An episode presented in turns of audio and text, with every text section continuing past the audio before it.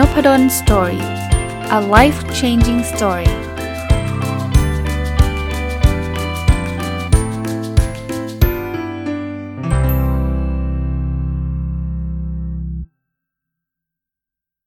สวัสดีครับ ยินดีต้อนรับเข้าสู่นุพดลสตอรี่พอดแคสต์นะครับ แล้วก็วันศุกร์นะ ยินดีต้อนรับเข้าสู่รายการ MBA Weekly นะครับ วันศุกร์นี้เนี่ยจะมี เรื่องหนึ่งมาฝากนะครับสำหรับตอนนี้นะครับ เพราะว่าเมื่อสัปดาห์ที่ผ่านมาเนี่ยผมได้มีโอกาสเข้าไปฟัง professor Bodo Schlegelmilch นะครับซึ่งท่านเป็นอาจารย์จริง ๆ เป็นสอนที่ธรรมศาสตร์มานานพอสมควรแล้วล่ะ แต่จริง ๆ ท่านตอนนี้จะเรียกว่าเป็นเป็น guest speaker ระดับโลกเลยก็ว่าได้นะครับ อาจารย์จะมีความเชี่ยวชาญเรื่อง marketing นะแต่ว่าอาจารย์ก็มีหลายบทบาทนะโดยเฉพาะอย่างยิ่งอาจารย์ก็ไปเป็นประธานของ Association of MBA ซึ่ง เป็น accreditation อันหนึ่งของของโครงการ MBA ธรรมศาสตร์นะครับของของคณะนะครับธรรมศาสตร์ Business School เนี่ยอาจารย์ก็มาแล้วอาจารย์ก็บอกว่าอยากจะชวนคุยนะอาจารย์อาจารย์จะพูดหรือเป็นทอล์กอันหนึ่งเนี่ยชื่อว่า Business School เอ่อเป็นเป็นเรื่องเกี่ยวข้องกับ Business School นะครับ ชื่อนะอะเมื่อกี้ลืมต้องต้องกดกลับไปดูฮะ how to position a business school ก็คือการวางวิธีการวางตำแหน่งของโรงเรียนบริหารธุรกิจเนี่ยจะทำยังไงนะครับ ผมคิดว่าประเด็นมันคือมันมีความเกี่ยวเนื่องกับ MBA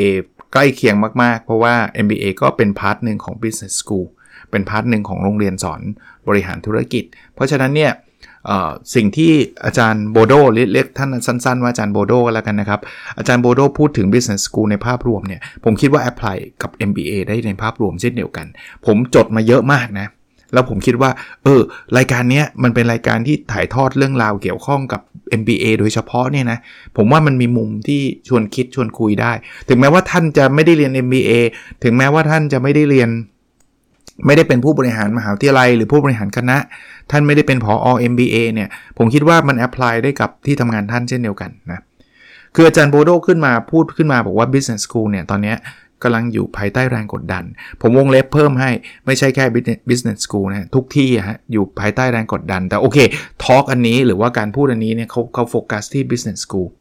เขาก็ยกตัวอย่างให้เห็นบอกว่าเออตอนนี้เรามี competition มากขึ้น competition คืออะไร คือคู่แข่ง เขาบอกว่าถ้าเป็นแต่ก่อนเนี่ยอาจารย์ Bodo ก็บอกว่าคู่แข่งเนี่ยเราก็จะนึกถึงมหาวิทยาลัยอื่นๆเนาะสมมติฮาร์วาร์ดคู่แข่งก็จะเป็น MIT อะไรเงี้ย แต่เดี๋ยวนี้ไม่ใช่แล้วนะ คือมหาลัยอื่นๆ ก็ยังมีนะยังเป็นคู่แข่งอยู่อะแต่ว่าประเด็นคู่แข่งที่น่ากลัวไม่ใช่ไม่ใช่กลุ่มนั้น กลุ่มอะไรฮะ อย่างแรกนะ กลุ่มบริษัทที่ออกมาทำมหาวิทยาลัยหรือทำการศึกษา เขาบอกว่าเดี๋ยวนี้มีเยอะแยะเริ่มเริ่มเยอะแยะเต็มไปหมดนะ ที่เขามาทำคอร์สทำนู่นทำนี่เต็มไปหมดเลย แล้วคุณนึกภาพนะอะผมยกตัวอย่างนะ Google นะ ถ้าออกมาบอกซึ่งเขาเขาออกมาแล้วนะทำคอร์สนี้เรียนคอร์สนี้เสร็จปุ๊บเนี่ยคุณสมัครงาน Google ได้เลย โดยที่คุณไม่ต้องจบ MBA อะคิดภาพไหมอ้าวเฮ้ย จะไปเรียนทำไม MBA เรียน Google เลย ถ้าสอบเข้าได้เรียนได้ปุ๊บจบแล้วทำงานกับ Google ไม่อยากทำหรอ อยากถูกปะแล้วแล้วบริษัทพวกนี้คุณไม่ต้องกลัว capability เขาสูงมาก คือคนสอนเขาก็ระดับ top ของโลกอะ่ะ ไม่จำเป็นต้องเป็น professor ก็ได้ แต่เป็นคนเขียนก็ engineer Google มาสอนนะเออเอางี้ ถ้าเกิดคุณอยากเรียน coding engineer เขามาสอนนะคนที่เขาเขียน coding ให้ Google มาสอนนะ่ะสุดไหมล่ะ สุดเนาะทำได้เนาะแล้วเอ้ยอาจารย์แต่ว่าเขาไม่ได้เป็นมหาลัยเขาให้ดีกีก็เขาบอกเขาไม่สนไงคุณคุณจบปุ๊บคุณทำงาน Google ได้เลย คุณจะสนอะไรอะ่ะเขาก็ Google เขาบอกเขาไม่เอา ไม่จำเป็นต้องจบดีกีอะ ภาพแบบเนี้ยเกิดขึ้นแล้วน่ากลัว อันที่ 2 คือออนไลน์เรียนรู้ผมว่าไอ้โควิด -19 นี่มันเกิดขึ้นเนี่ยมันเปิดโลกเรื่องออนไลน์มันทำให้คนเข้าถึงออนไลน์ได้ง่ายขึ้นแล้วจะเรียกว่าแต่ก่อนเนี่ยเทคโนโลยีมันมาแล้วนะ คนพร้อมจะ provide ไอออนไลน์ education อยู่แล้ว คนพร้อมที่จะมีนำเสนอ แต่ว่าพวกนักเรียนอาจจะยังไม่พร้อมอุ้ยมันจะดีเหรอ มันไม่เวิร์กหรอก พอเปิดมาเราก็ไม่ค่อยเรียนกัน แต่พอโควิดเนี่ยมันฟอสเราเรียนทุกคนเนี่ยแล้วเราก็รู้สึกว่าเฮ้ยเรียนออนไลน์ ก็ not bad นี่ว่า เรียนออนไลน์ก็โอเคนี่ว่า พอตอนนี้มันเกิดขึ้นได้แล้วเอานึกภาพอีกเอา MBA เนี่ย ถ้าวันหนึ่ง MBA Harvard มาเปิดออนไลน์ที่เมืองไทยอะถามว่าเขาทำได้มันก็ทำได้นะ จริงปะทำไมอะก็เขาถ่ายทอดมาจากบอสตันน่ะคุณเรียนอยู่เมืองไทยก็ได้ คุณสมัครให้ให้เขารับได้กันแล้วกัน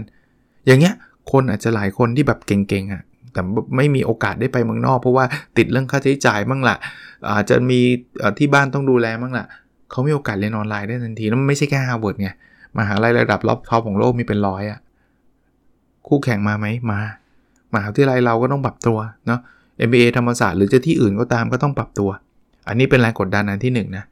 แรงกดดันอันที่ 2 คือเทคโนโลยี เมื่อกี้ต่อเนื่องเลยออนไลน์เนี่ย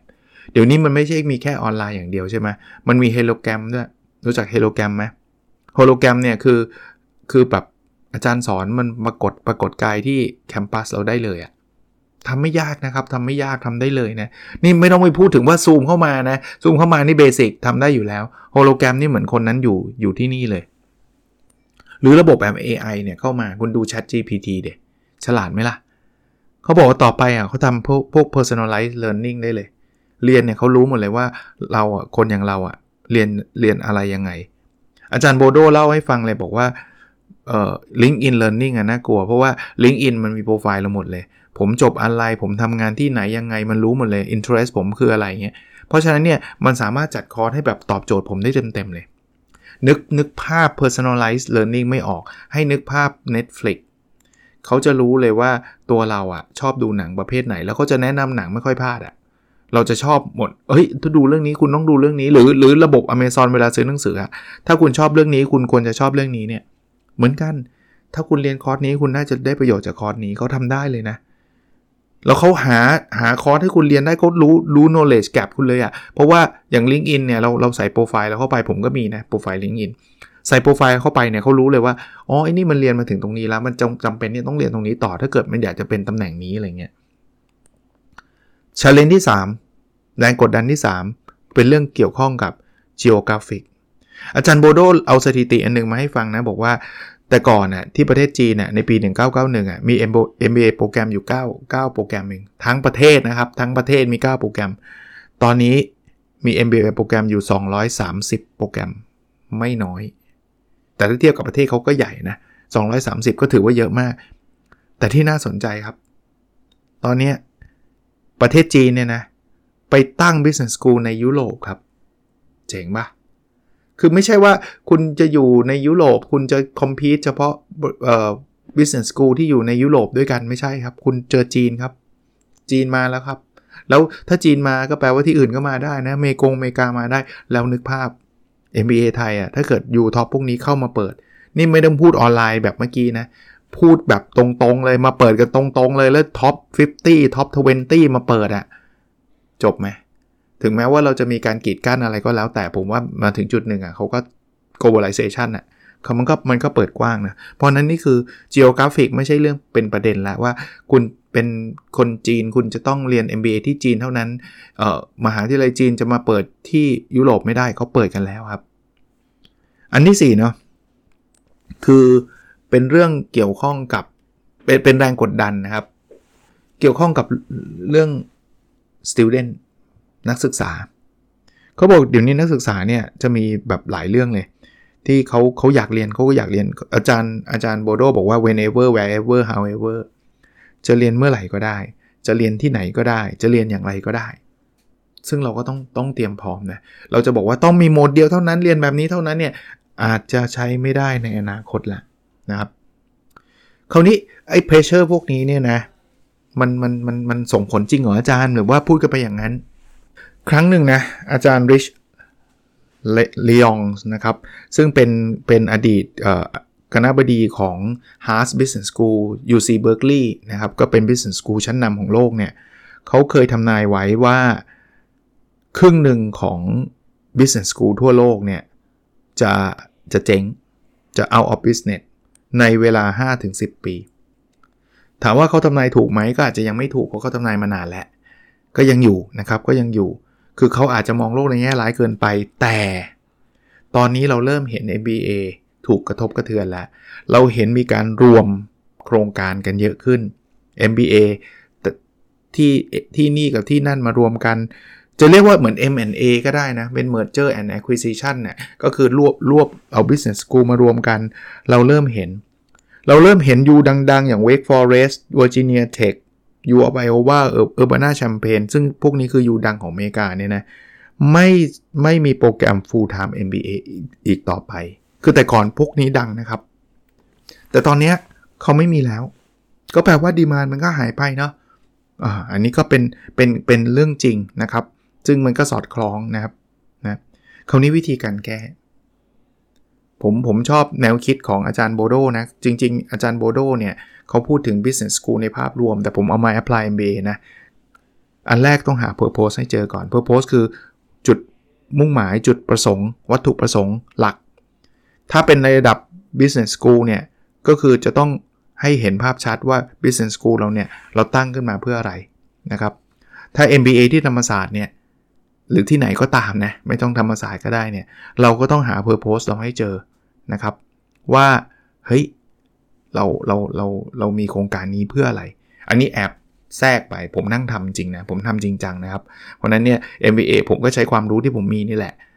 ผมเป็นผู้อำนวยการโครงการผมก็นั่งคิดว่าเฮ้ย vision mission value ของ MBA ธรรมศาสตร์คืออะไรกันแน่ เพราะเราไม่เคยมีสิ่งนี้มาก่อนนะเรามีแต่ระดับคณะ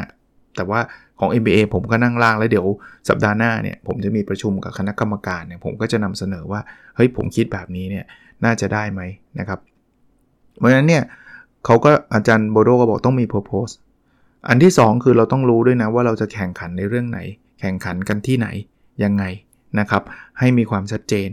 นะครับ อันที่ 3 คือแล้วจะเอาชนะได้ยังไงอะในในตลาดแบบเนี้ย อาจารย์เขาพูดถึงแนวคิดต่างๆ ซึ่งถามว่าใหม่ล่าล่าสุดหรือเปล่า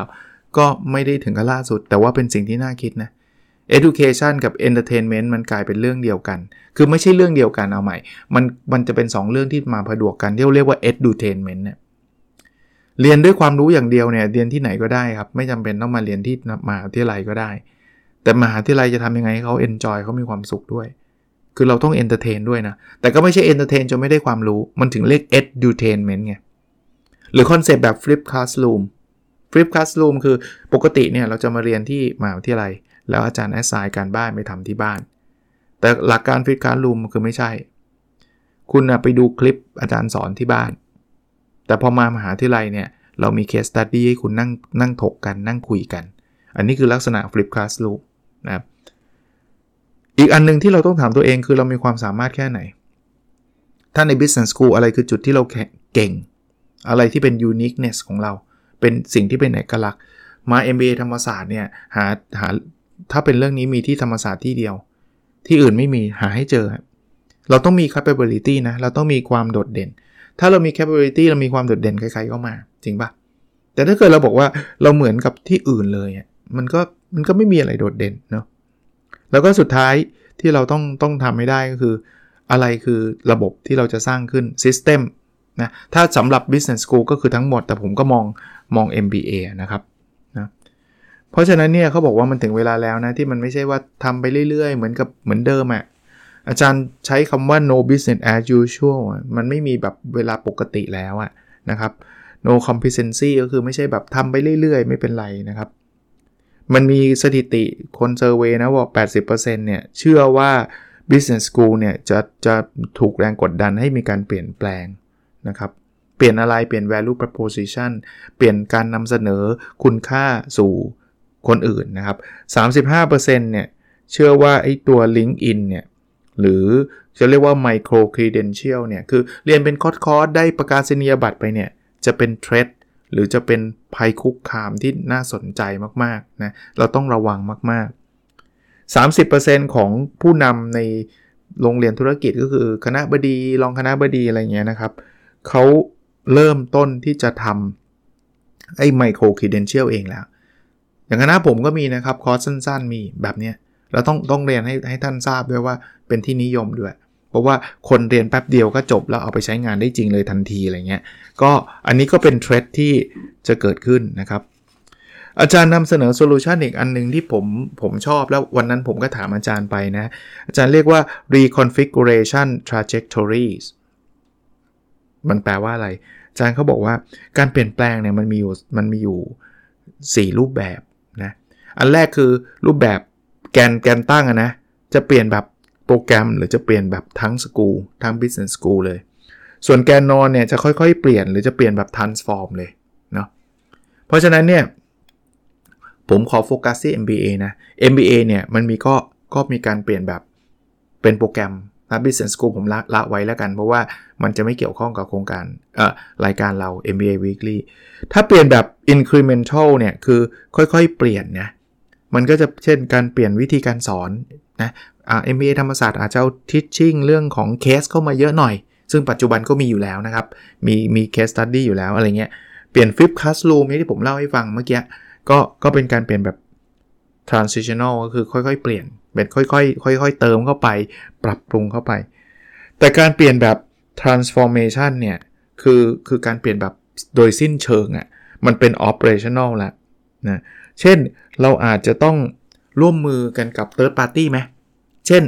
MBA ธรรมศาสตร์เนี่ย จริงๆก็ทำอยู่นะครับ ร่วมมือกับ Skill Lane อะไรเงี้ย ซึ่งอันนี้เอาเอผมผมให้ให้ชัดเจนก่อน MBA ธรรมศาสตร์ไม่ได้ร่วมมือ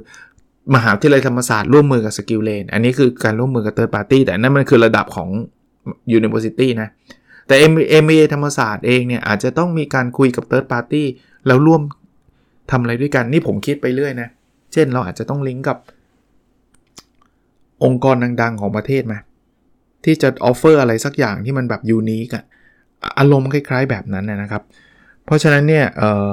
ก็เป็นสิ่งที่ที่เราทำได้น่าสนใจนะครับผมฟังแล้วเนี่ยผมคิดว่ามีไอเดียดีๆ เกิดขึ้นเยอะแยะเลยนะครับ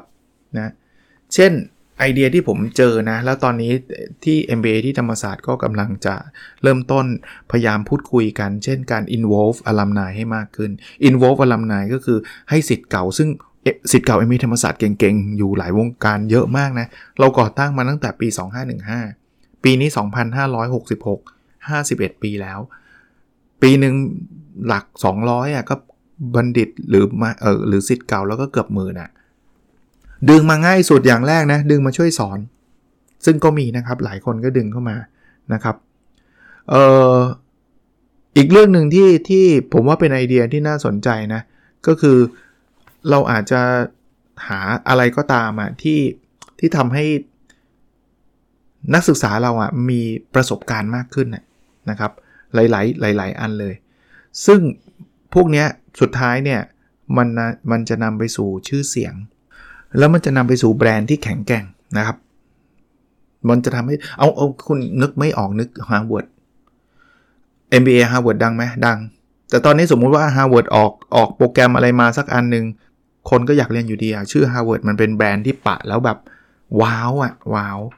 เอออันนี้คือคือสิ่งที่เราควรจะต้อง invest นะซึ่งแบรนด์เนี่ยมันไม่ใช่การ invest แบบ โพสเฟซบุ๊กโปรโมทแบรนด์ทุกวันนี่มันไม่ใช่หรอกมันมันคือคุณภาพหรือว่ามันคือตัวตนของ MBA ธรรมศาสตร์ ซึ่งผมกำลังหาให้มันชัดเจน คือจริงๆ MBA ธรรมศาสตร์มี DNA อยู่แล้วผมมั่นใจอะผมผมบอกตรงนี้เลยเลยก็ได้นะ มันคือเรื่องของความ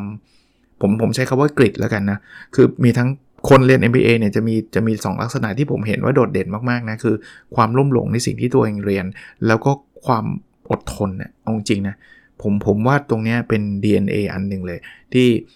ที่จริง ๆ มันมันเกิดขึ้นมาตั้งนานแล้ว แต่ผมจะทำให้มันเห็นภาพชัดขึ้น เดี๋ยวผมจะมีการวัดประเมินนักศึกษาดูว่าเขามีสิ่งนี้มากน้อยแค่ไหน ผมว่าตรงนี้เป็นเป็นเป็นจุดอันหนึ่งนะครับ ก็สุดท้ายนะในในพูดถึงเรื่องนี้ก็ขออนุญาตประชาสัมพันธ์พูดแบบตรงไปตรงมานี่แหละประชาสัมพันธ์ว่า MBA ธรรมศาสตร์ก็กำลังเปิดรับอยู่ เพียงแต่ว่าท่านเปิดรับถึง 1 พฤษภาคมนะครับ แต่ไม่ใช่ 30 เมษามาตัวเปล่าๆแล้วสมัครนะมันไม่ทันนะ ท่านต้องเข้าไปดูในเพจก็ได้นะ MBA แล้วก็ T H A M M A S A T เข้าไปดู มันจะมีวันสอบ ต้องสอบภาษาอังกฤษเมื่อไหร่ ต้องสอบ Smart 2 เมื่อไหร่นะครับไปดูตรงนั้น ถ้าท่านฟังแล้วแบบเฮ้ยผม 50 แล้วอาจารย์ไม่เรียนแล้ว ส่งให้ลูกน้องก็ได้นะ ฝากแชร์ให้หน่อยนะครับ เผื่อเขาจะเปลี่ยนชีวิตเขาได้นะ เผื่อเขาจะอยากเรียน หรือส่งในกรุ๊ปไลน์ที่ท่านมีอยู่ในที่ทำงานอะไรเงี้ยจะขอบคุณมากนะครับ ผมผมแค่อยากให้มันมีคนรับรู้เรื่องพวกนี้มากขึ้นเท่านั้นเอง แต่ตัดการตัดสินใจอะไม่เรียนหรือเรียนขึ้นอยู่กับเขาอยู่แล้ว ผมผมก็ใจดีครับ ไม่มีใครบังคับใครได้หรอกครับว่า คุณต้องมาเรียนเท่านั้นนะห้ามไม่เรียนอะไรเงี้ยนะครับ ก็เผื่อจะเป็นประโยชน์นะครับ ผมยังคงมีเรื่องราวพวกนี้มาแชร์ให้อยู่เรื่อยๆ แล้วก็ตอนนี้ต้องยอมรับนะครับกำลังจะเล็งสัมภาษณ์สิทธิ์เก่า ว่าเรียนแล้วเป็นยังไงเอาไปใช้อะไรได้ แต่ว่าด้วยความยุ่งของตัวผมเองเนี่ยนี่ยังไม่นับว่าสิทธิ์เก่าผมจะยุ่งขนาดไหนนะแต่ว่าเอาแค่ตัวผมเองเนี่ยจัดตารางไม่ได้เลยครับ สัปดาห์ที่ผ่านมาเป็นสัปดาห์ที่แบบโอ้โหคือน่วมแหละน่วมแล้วศุกร์เสาร์อาทิตย์ก็ติดงานภารกิจอีก คือคือลำบากพอสมควรเลยอ๋อแถมอีกนิดลำบากแล้วยังหาเรื่องใส่ตัวเองอีกนะ คือผมเปิดคอร์ส OKR ออนไลน์นะครับ เออจริงๆ ไม่ได้อยากเปิดมาก แต่จำได้ว่าเคยสัญญาไว้ว่าจะเปิดตั้งแต่ปลายปีที่แล้ว แล้วก็มีคนตามคนทวงว่าเอ้ยตกลงอาจารย์จะเปิดไม่เปิดเนี่ยกระชั้นชิดนิดหนึ่งแต่ว่ายังทันนะครับ วันที่ 23 มีนานี้ก็คือสัปดาห์หน้านั่นเองนะครับ เย็นตอน 1 ทุ่มถึง 3 ทุ่ม จะจะมีการเปิดคอร์สให้สอน OKR นะครับ ท่านสนใจสมัครได้นะครับ มีค่าใช้จ่ายแต่ไม่ได้เยอะอะไรนะครับ ท่านเข้าไปในเพจน้องบุดนสตอรี่แล้วเข้าไปดู ถ้ามันตอบโจทย์ท่านสมัคร ถ้าไม่ตอบโจทย์ก็ไม่สมัครก็ได้ หรือว่าคิดว่าคนอื่น จะตอบโจทย์คนอื่นก็สมัคร ก็ก็แชร์คนอื่นไม่ใช่สมัคร แชร์ให้คนอื่นทราบก็ได้ ขอบคุณนะครับ ก็มี 2 เรื่องฝากไว้นะ MA ธรรมศาสตร์เปิดรับกับเรื่องคอส OKR นะครับ ที่ซึ่งซึ่งน่าจะเป็นประโยชน์กับท่านนะครับ โอเคครับ แล้วเราพบกันในสดถัดไปนะครับ สวัสดีครับ n